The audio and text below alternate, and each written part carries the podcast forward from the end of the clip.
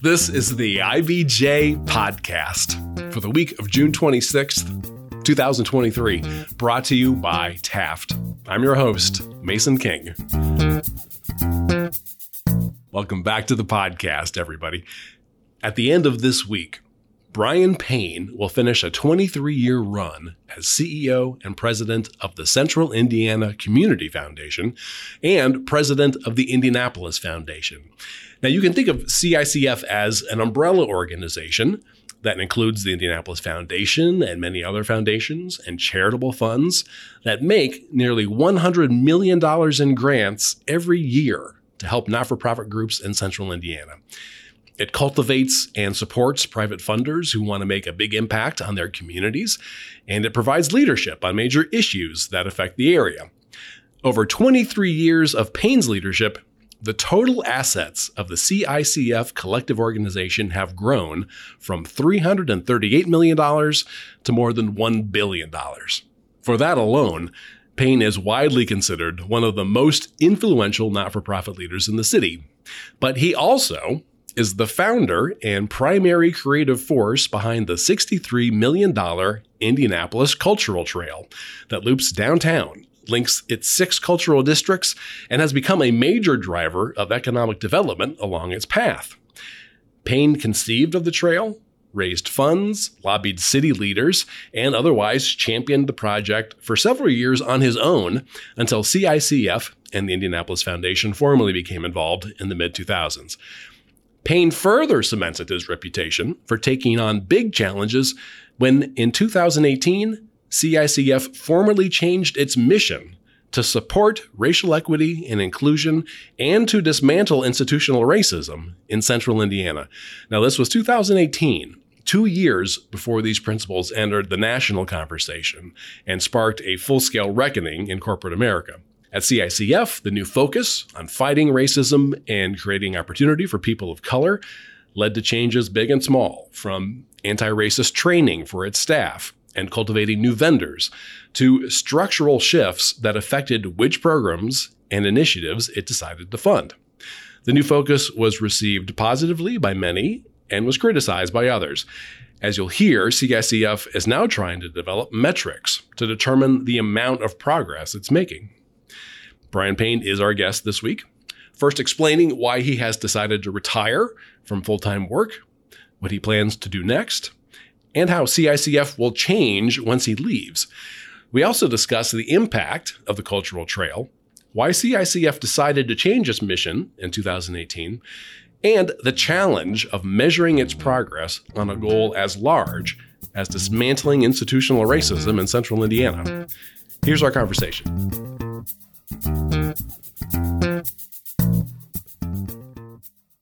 It's my pleasure to welcome to the podcast Brian Payne, President and CEO of Central Indiana Community Foundation and President of the Indianapolis Foundation. Thank you for making time and inviting me to your offices today. Yeah, Mason, thank you for asking me. I'm very excited to speak with you. How old are you?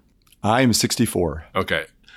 This podcast is filled with people in their 70s who are still doing what you know they set out to do. Mm-hmm. So strangely, 64 seems kind of young to me yeah. to be retiring. Why retire now?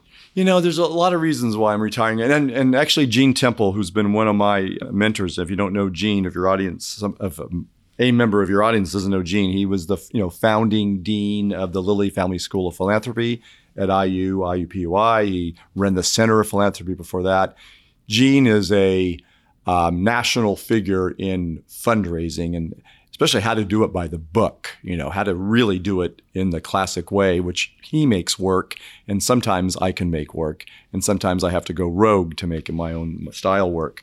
But Gene uses, and it wasn't Gene who told me, it was Una Osili, who also admires Gene, uh, that Gene doesn't talk about retirement. He talks about preferment. He's going in, he went into preferment, which means you get to do what you prefer to do. And, you know, so I'm not fully retiring, but I'm going to. Uh, so I'm, I'm got a gig at IU, uh, the O'Neill School, both in Bloomington and, uh, and at IU Indianapolis, the new name. Oh, very good. Um, I'm doing some executive coaching. Um, but what was your question, Mason? Uh, oh, why am I retiring so early? Yeah. Um, There's about 10 reasons. The number one reason is that my wife for the last five years has been an actor in New York City. And I get to spend, you know, somewhere between four days and nine days a month in New York City living with my wife, and she comes back to Indy quite often. You know, one doesn't but just I, become an actor in New York City. I mean, how, how did that? That's a whole podcast. you should have uh, both of us on. Uh, some someone should because her journey into being an actor in New York City. She's younger. I won't tell you. She's significantly younger. We're second marriages. I mean, not crazy younger, like 13 years younger. I just gave her. See, now I just gave her. I just gave her age. now I'm in trouble. She looks younger than that. So the biggest reason is I want to live with my wife more. Now, I'm not moving to New York full time, but I'll have flexibility to spend more than half the time in New York, probably on average 17 days a month and 13 days a month in Indianapolis. This is my home base. This is where my friends are. This is where my community is. I'm not giving up on my community. I love my community, but I also love New York. I told Gail, my wife, that if she was a professional actress in Fargo, North Dakota, our marriage probably wouldn't be working. But uh, I'm happy to go to New York and hang out with her. So the timing has not been awesome for her, but she uh, she's very she's extremely talented, extremely hardworking, extremely courageous, and she is making progress throughout, even through strikes and pandemics.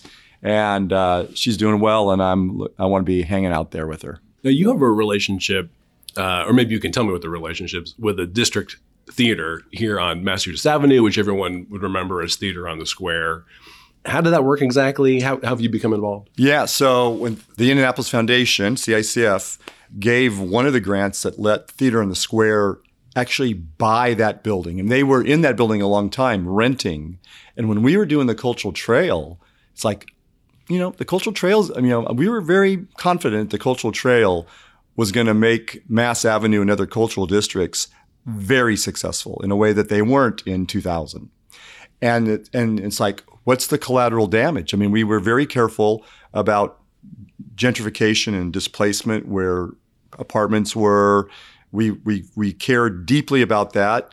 There has we, we've been pretty pleased that there hasn't been a tremendous amount of displacement. There's been some, but uh, less than most people would think in Fountain Square and uh, Fletcher Place. Been some displacement, meaning where where like, like where, the, where the prices go you like you you like the cultural trail goes in and creates and it's created billions of dollars of economic development so what happens sometimes apartments like sometimes houses become mega houses sometimes empty lots become very expensive high-rise apartments what does that do to the market? What does that do to the neighborhood? It raises prices in the rest of the neighborhood. And then some people were renting and can't afford to rent there anymore, especially artists and people of color.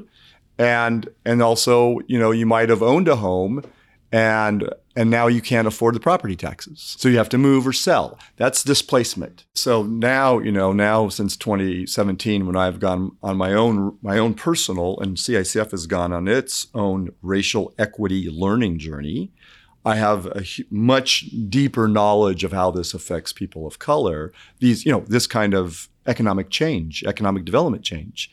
Um, I've done a lot of studying. It's a passion of mine. I'm I'm very knowledgeable about how economic development helps some people and her harms others. And my overall perspective is like we need economic development, but how can we do it in a way where the people that are being harmed that their harm is being mitigated? And and we knew like here's the irony is that when we knew if we took the cultural trail, why, why did we want to take the cultural trail? to Fountain Square because the artists had made Fountain Square cool, but it was always one step forward, maybe two step forwards, one step back in, in the 90s. And how do we, you know, we could take what the artists did and really take it to another level, but are we going to take it to another level? The artists can't afford to be there anymore. And to some degree, that's happened. And and there's a whole philosophy about well, that's okay. I mean, some people think that's okay because then artists will go and and be, be the fertile seed for the next place. I want to get back to your theater in the square. Yeah, that's right. So we gave a grant. Um, and not the only grant, other people did too, but we gave a significant grant for Ron Spencer, who founded Theater on the Square, to buy for Theater on the Square to buy that building on Mass Avenue because we knew the we were willing to put the cultural trail into Mass Avenue, and we thought, boy, that building is going to go way up in value, and and whoever owns that, Oh, right. they won't like Ron won't be able to afford the rent. So let's get him to buy the building. Doesn't have to pay property taxes. He's a not for profit. Fast forward, Ron retires. And, you know, it's one of those things like no one can make that theater work like Ron because Ron was willing to do it out of his life's passion and not, he never made a decent salary. And who's going to come in and say, oh, I'll take over for Ron, but oh, I'm only going to, you know, I'm going to take a vow of poverty while I run, you know, theater on the square. So it was failing. It was failing. They weren't paying, you know, employment taxes. We were afraid a bank, a local bank, had a $20,000 second mortgage on it. We thought a bank could foreclose at any moment, sell it for a million dollars, make a restaurant out of it. And we needed that to be a theater. We wanted that to be a theater. It's the theater district. It's very important to the Indy Fringe. You lose the you lose the district theater now, theater formerly a theater in a square, and Indy Fringe loses two venues to do the Indy Fringe Festival. We basically took it over. Indianapolis Foundation, CICF, we've put in hundreds of thousands of dollars, and I became the, the founding board chair. And then we renamed it the District Theater. We created a new board, had some carryover from the old board. And basically, CICF, the Indianapolis Foundation, own that theater now. And I'm still on the board. One of my, my most important post semi-retirement preferment role in community right now is to be the lead fundraiser with Pauline Moffett, our executive director or managing director at the district, to raise to finish a, a fundraising goal of 3.5 million dollars to build the black theater ecosystem, give it resource it, resource it, and to resource a new professional actors equity union theater in residence at the district theater. So we have to raise three and a half million. We've raised 2.6. Wow. So in, as, as a volunteer, I've got to play a huge role in raising another 900,000. I'm aware, by the way, it's probably easier to raise money when I'm the CEO of CICF Yeah. than when I'm just another volunteer. But that'll be my challenge. So when you're saying you are raising, you and Pauline are, are raising, that is apart from your CICF duties. You're not raising it as a project of CICF. It is a project of CICF, but I'm not sticking it to Lorenzo Esters or Jennifer Bartenbach, my successors, because you know that's been my passion project. Been able to, you know, it's a, it's a great privilege of what my job has been. I mean, I have to balance, you know, what's good for the community.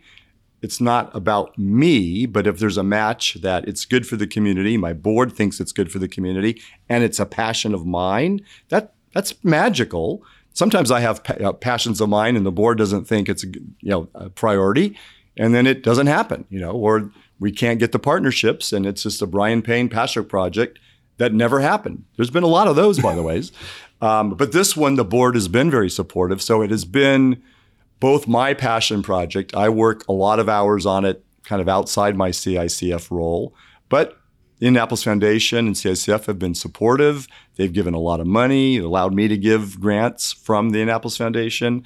So it's both. It's both a CICF project and a passion project of mine and others on the board.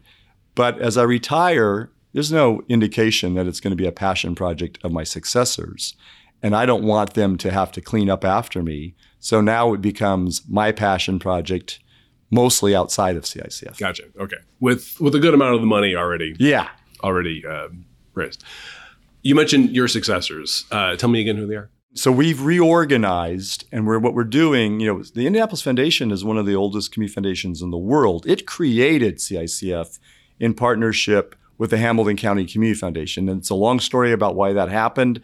But Indianapolis Foundation created CICF with the Hamilton County Community Foundation, and yet over the years, for the last twenty, not just me, even before I got here, for the last 25 years, CICF had become the brand for Marion County. And now we're, we're doing is we're reorganizing and we're giving the Indianapolis Foundation kind of more independence. You know, it has the grant making money. It's always had the grant making money. So we're giving the Indianapolis Foundation the role of community leadership and grant making for Marion County. That'll be under the Indianapolis Foundation brand once again. CICF is going to be running this collaborative that is the Indianapolis Foundation, CICF itself, the Hamilton County Community Foundation, the Women's Fund of Central Indiana, and something that we created about four years ago called Impact Central Indiana, which is a social impact investing fund. And so there's really five component parts of this philanthropic collaborative. And CICF Jennifer Bartenbach, the new CEO there, is to run that collaborative, do all the finance and operations, HR, communications, donor services. Indianapolis Foundation will be raising money for its projects.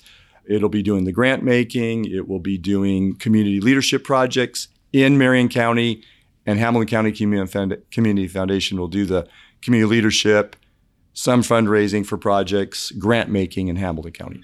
So Lorenzo Esters, formerly the chancellor of Ivy Tech for Central Indiana, is will be the president of the Indianapolis Foundation. He reports to the board of the Indianapolis Foundation. Jennifer reports to the board of CICF. There's overlap on the board. Mm. But Jennifer does not report to Lorenzo, and Lorenzo does not report to Jennifer. Oh, fascinating. So it, it's a collaborative. So, what is this job like? Like, if you had to leave uh, Jennifer a pie chart that shows like how much of your how much time of your week is spent doing A, B, C, and D. Mm. How would that look? well, I'm gonna I'm gonna talk to you about how it looked for me. It'll look different for Jennifer and Lorenzo. Oh, sure. Yep, yeah, because like they're taking. I mean, the things that I had to be involved in everything, and now they get to split up the everything into two parts. So, by the way, when I got hired and was involved in everything, you know, we were a $350 million organization, not a billion. We didn't do community leadership. Now we have 11 community leadership projects just in Marion County. We didn't do the cultural trail. I, you know, the, the organization didn't do anything like the cultural trail. I spent 12 years part time working on the cultural trail. So, so it's going to be different now than when I, and it was different when I got hired. And, you know, the thing about a community foundation is you can do a lot of different things and prove that it's good for the community. And, you know, I brought certain passion, certain expertise, certain creative, creativity innovation. Lorenzo and Jennifer will bring their own, and, and it will definitely change. And what I thought was the most important, they'll think something else is the most important. And you know, times change. But you know, I spent my favorite thing to do in my job, as it evolved over 23 years, was envision how do we take Indianapolis to the next level of being a great American and a great international city? How do we become a great city for quality of life for the people who live here? And how do we build a bigger, better image so that we can attract the talent to maintain? But over the years, it's like I've I've become more interested in how do we make this a great city for the people who actually live here every day. Then how do we tr- attract people? I mean, it's important, but if you live here already, I care more about you than if you live in California and you're looking for someplace to come. Yeah, if you have something to add and you have the right values, yeah, come join me. I'm from California. I was very welcomed when I was here. But like I'll tell you, I'll pick on Charlotte. Okay, Charlotte has been an economic juggernaut, or Nashville has been one for the last 10, 12 years, in a way that sometimes we admire that we were more like that. Well, guess what? Charlotte is a great community. It's vibrant. Nashville's very vibrant. I would tell you if you asked the people who've lived in Nashville, if you did a survey of people who've lived in Nashville 15 years or longer, they don't like Nashville as much now as they did seven years ago because it's gotten more expensive, it's gotten crazier, more tourists, it's over touristed. You know, the unique, authentic music scene in downtown Nashville is not as authentic anymore. It's more generic. It's oh, it's over the top. It's too much. It's not authentic. They've lost their authenticity to some degree, to a to a. If I was in Nashville, to a concerning degree. Charlotte has become a great place for former New York City financial professionals to live in Charlotte life's a lot easier. The big money they make goes a lot farther, though not as far when they moved there seven years ago because it's now a lot more expensive. But if you're a black or a Latino person in Charlotte, you know what? You haven't seen your your um, wages go up, and your property taxes gone up. If you were lucky enough to own a home, most of them didn't. Or your rents have gone way up, everything's gone way up, and you haven't benefited at all. But the New Yorkers who moved into Charlotte are living like kings and queens. But if you're third generation Charlotte black person, Charlotte is not as nice for you. It is way too expensive. It is you don't feel like you belong. You've lost a lot of your culture. You've probably your neighborhood's been gentrified. Your friends have if you haven't been displaced, your friends have. You know, maybe your black barbershop that you love to go to down the street that no longer exists in that neighborhood in Charlotte because it's been priced out. I was just in this conversation with a friend at the Indy Chamber, and we both agreed that slow growth is the best growth. Booming growth, not the best. Mm-hmm. Anyway, so I care, you know, it's been an evolution for me. I care deeply about black and brown neighbors and black and brown neighborhoods. How do they get an improved quality of life without the gentrification or displacement?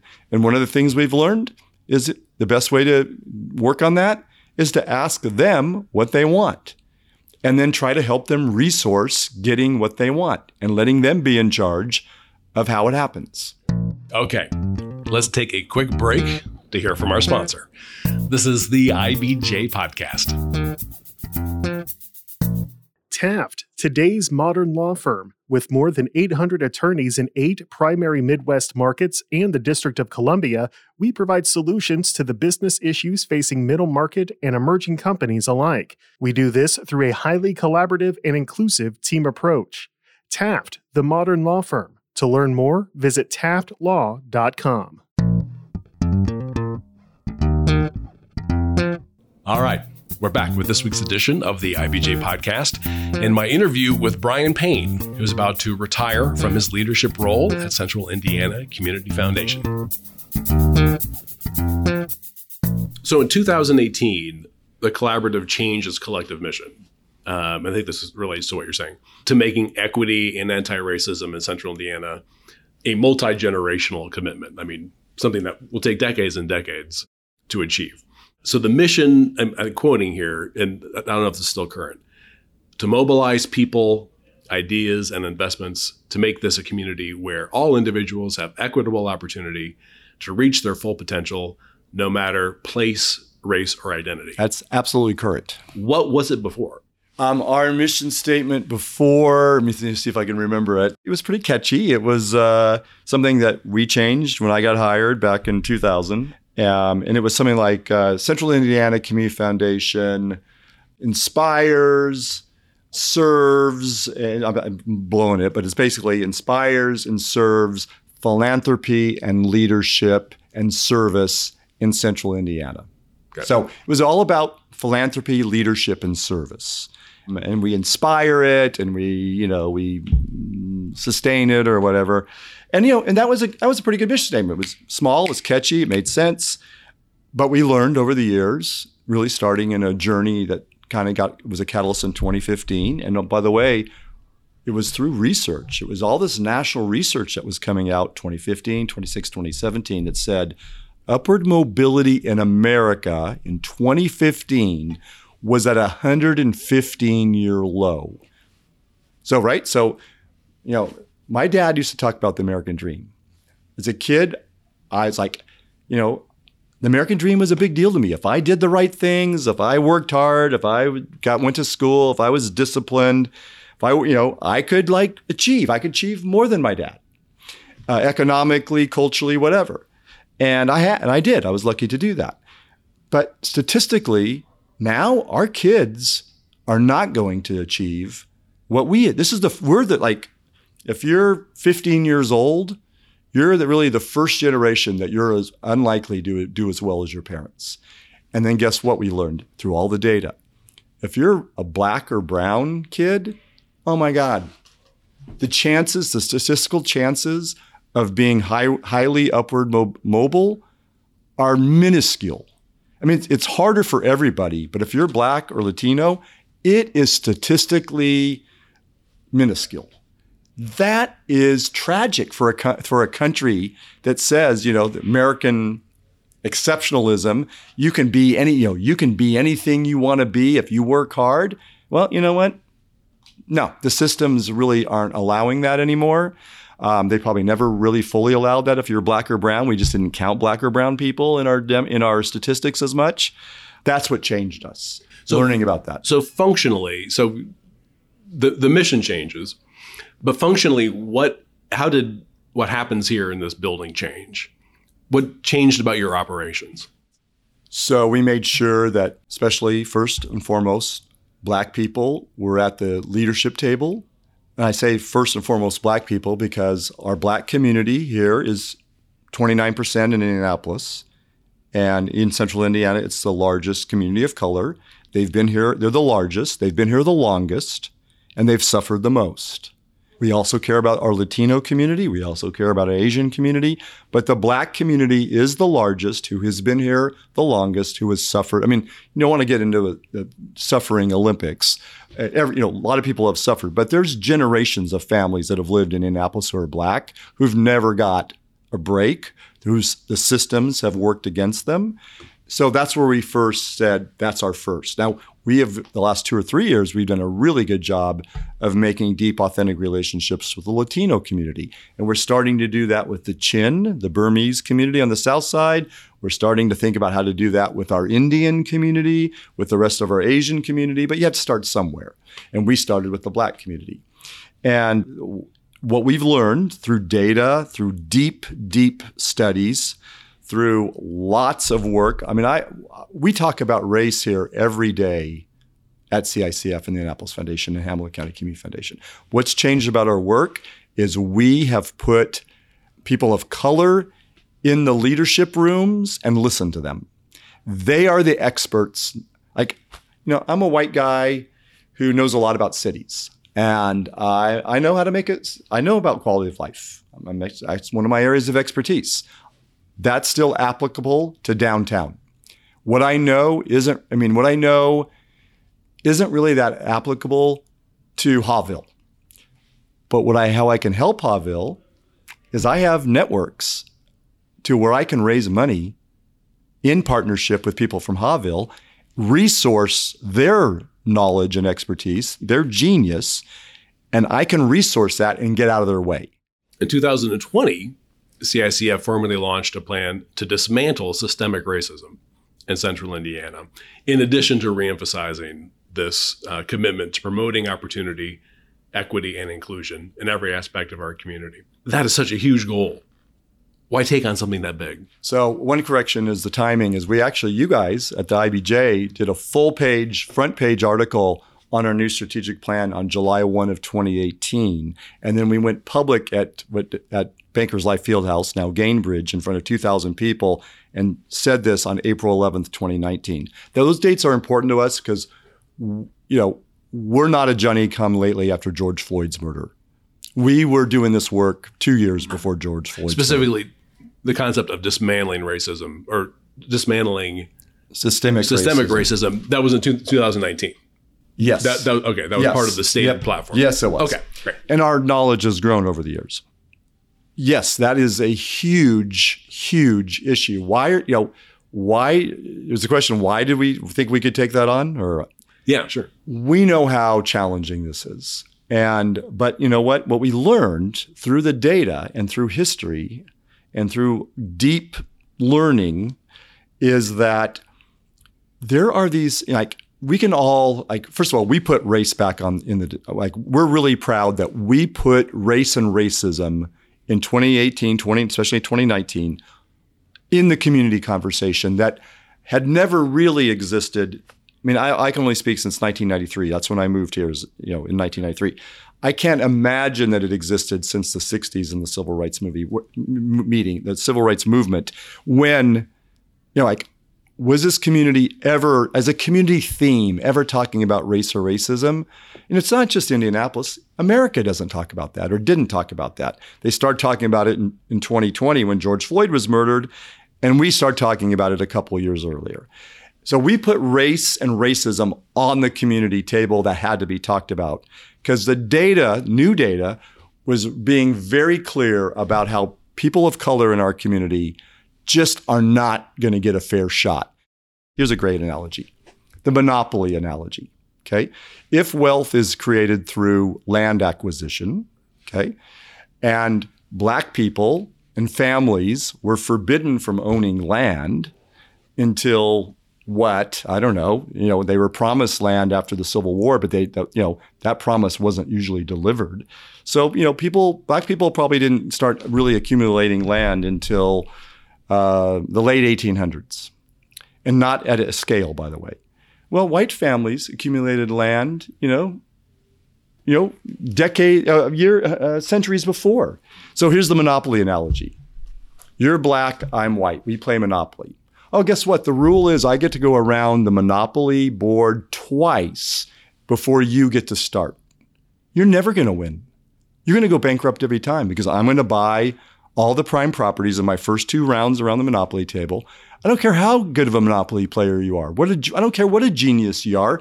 And it would be about one out of a thousand times that you rolled the dice just perfectly and I rolled the dice horribly. One out of a thousand games that maybe you could win. Mm-hmm. One out of a thousand. That's what happens. There's one out of a thousand black people who, you know, out of the thousand that are working their tails off and doing all the right things, there might be one who rolls the dice and makes it big. And then we hold, and then too often society holds up that one person and say, see, it can happen. That's what we're working against. So you set the goal to dismantle systemic racism. How do you know whether or not what you're doing is working? Yeah. So that's that's the question everyone's asking us right now. And and and it's really challenging. First of all, we have, you know, how do we have metrics? We just spent, we just signed a contract for $220,000 to CRISP, a division of the Indiana University Public Policy Institute. It's a, I'm horrible with acronyms, but it's about social policy. It's about equity. At This this subset of Public Policy Institute. We just signed a contract for $220,000 because they have to go out and, and actually get the research. The research doesn't exist. So, what we're trying to measure actually is we're trying to measure, like, we believe that if there's not more equitable power, you're not going to be able to dismantle systemic racism. If it's only white people in charge all the time, they don't know by themselves how to dismantle systemic racism. We need everybody at the table. We need all the perspectives. So that means we need more black people and Latino people and others in power. So we're going to measure how are we helping create a sharing of power, a more equitable sharing of power. Not that we're going to take power away from white people. This, how do we lift up the power and the voice and the influence of people of color? And we're going to measure that over time about how that power works. How many people are in the C suite that are people of color? How many people that are in city government? Actually, our city council is pretty diverse. That's really good. Of course, everything they want to do gets whacked at the state legislature level where there is not very good diversity. But we're going to measure, but that's going to take time and it's going to take a lot of money because that data doesn't exist. Now, do we know that grants are going to uh, organizations led by people of color who have a feedback loop to their neighborhoods? Yes. Is there better work being done because of that? Yes. Is there more equitable work being done in neighborhoods because of that?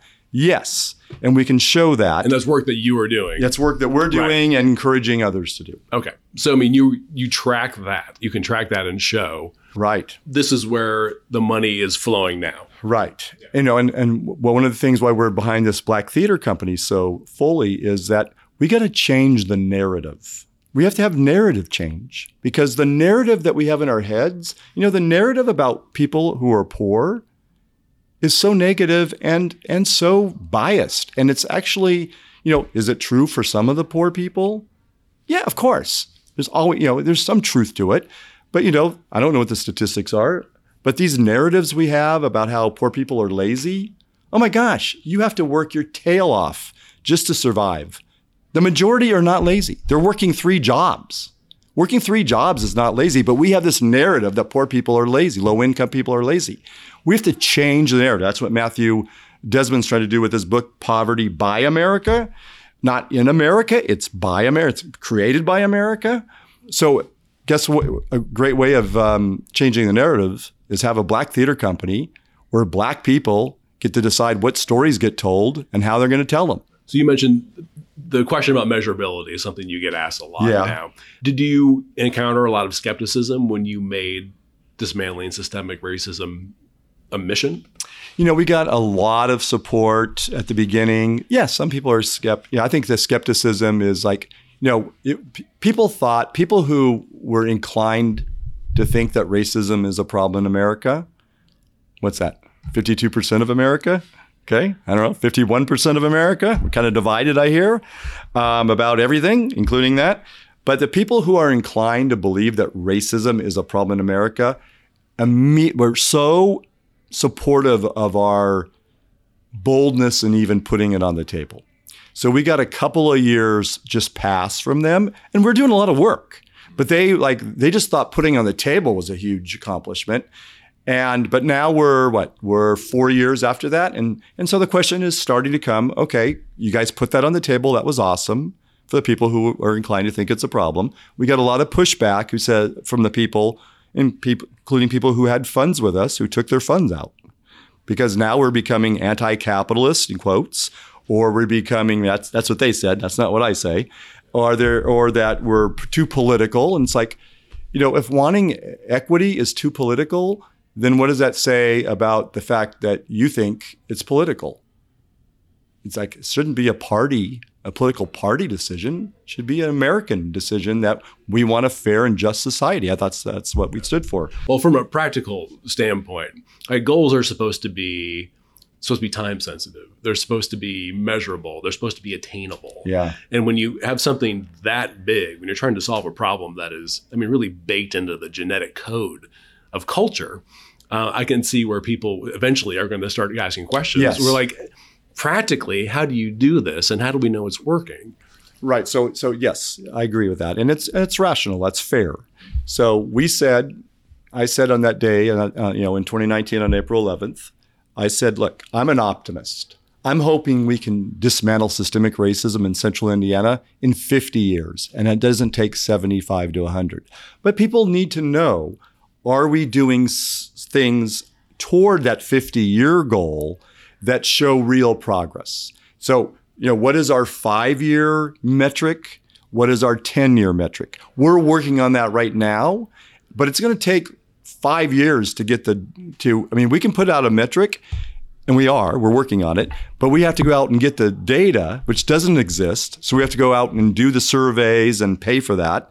And, and we'll have a five year metric here pretty soon. And then we'll, but in five years, we'll know are we moving the needle toward that metric? But, you know, we- we're not going to have it tomorrow. And by the way, uh, one of my, you know, pet peeves are people who are, you know, I love our corporate leaders. I love the, you know, the business community generally most of the time. But, you know, when they say, what are your metrics? And I say, you know, it's really hard when it comes to changing systemic racism. But let me see if I can guess your metrics here in the next 30 seconds. Oh, profit, net, you know, revenue. Oh, maybe if you're really crazy, market share. Did I get them right? Yeah. Okay. So I just, I know your metrics now in 30 seconds. Let's see if you can help me decide what the metrics are on dismantling systemic racism or in the health in the in the health field. What, what do you think those should be, and how do we get at them? That is a year or two year long process because even if the met, even if we know what we want, we can't get the data. And if you can't get the data, you can't measure your metric. And the data doesn't exist, and maybe we can't get it. So then we have to dumb down our metric. And we don't want to dumb down our metric. We want meaningful metric. It takes a long time. It's not easy. But equity, inclusion, anti racism, these will remain priorities of the organization after you're here. Absolutely. Absolutely. I mean, the board is 100% committed to that. It's a mission. We didn't, wasn't a program, wasn't a Brian Payne led program. It was a change in mission. The board searched with that in mind. Well, you know, frankly, you know, after 107 years of existence where only white men have been the, you know, CICF's only 25 years old. It was created in 1997. Indianapolis Foundation goes back to 1916. Only white men have been the CEO or president of the Indianapolis Foundation. And everyone, I thought so, the board thought so, everyone thought this is a time for that to change. Lorenzo is a black man. He'll be the first non white man to lead the Indianapolis Foundation in 107 years. That's just one in indication of how serious the board is about this commitment to dismantling systemic racism and creating, you know, uh, really creating a community where every individual has a, an equitable opportunity. And collective wide, that will remain the guiding principles it is of CIC. Collective wide. Right. If you want to be in the collaboration, you have to buy into the mission of an, creating equitable communities. How that's operationalized in Hamilton County or the Women's Fund will be different on a day to day basis than the Indianapolis Foundation or CICF, but the mission is the same for everybody. If for some reason you had to stay on for another year, what is the thing you would want to finish? I want to finish. You know, I, I, mean, I wish I had finished the raising the money of the Black Theater Company and the Black ecosystem because, again, that's such a passion project. I mean, that's that combines my my passion about racial equity and my passion and my early my first half of my career was theater. The second half of my career was community foundations. That is the perfect merging of my whole career. And so I'm going to finish that outside of CICF but I wish I, I, it'd be easier to finish within CICF, and if I had another year, that would be a thrill to finish it within the CICF structure. We, we're in the middle of, uh, of building out another 10, 12, 15 miles of trails in Black and Latino communities. That's a passion of mine too. Trails. Not part of the cultural trail. It's not part of the cultural trail. Yeah. It's called Connected Communities. It's other trails. We just uh, did a ribbon cutting of the B&O Trail in Haughville. So it's other trails connecting Black and, and, and Latino neighbors and neighborhoods to all the things they need to connect to, like education, work for work opportunities, social opportunities, cultural opportunities, grocery stores, and just daily recreation. I'd love to see that through, and uh, it's in good hands. Michael Kaufman, great guy. He's, a, he's our consultant project manager, brilliant guy. He's going to c- continue to run it as a consultant. It's in great hands. It'd be fun to see that through so again, uh, you're from California. Mm-hmm. Your wife is in New York. Yeah. But you still are going to consider Indianapolis your home. You're going to continue, you're going to teach here. As you say, all your friends are here. So you will continue to work in Indianapolis. Yes. So, so Indianapolis is my home base. And I'll be spending, you know, half time ish with my wife in New York City her mom, my mother in law, also lives in Indianapolis. So my wife needs to come to Indianapolis, if not to see me, because I'll be in New York enough, but she needs to come see her mom. So she'll, and she has a lot of friends here too. But, um, um, and, you know, and things can change, you know, and, you know, things can change in a year or two. But I, I see for the long term, Indianapolis is my home base. I see for the long term that I will be here roughly about half the time and I will be still involved in the community. Well, I know that we, uh, as an editorial board at IBJ, I think one of our missions is to cultivate big ideas. And so if you have any more big ideas, all right, please come and see I, us. I still, even though I'm not the CEO of CICF, I can have access to the IBJ editorial board. You can call me. Fair enough. All right. Well, thank you so much for your time. I really appreciate Mason, it. Mason, thank you. Uh, this was very fun and a great privilege. Thank you.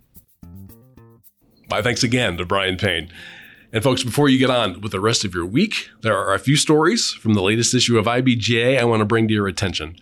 First up, the Republican dominated legislature has given Indianapolis a way to raise money for downtown's post pandemic revitalization, but there appears to be little chance that Democratic city leaders will pursue it, at least before November's city election.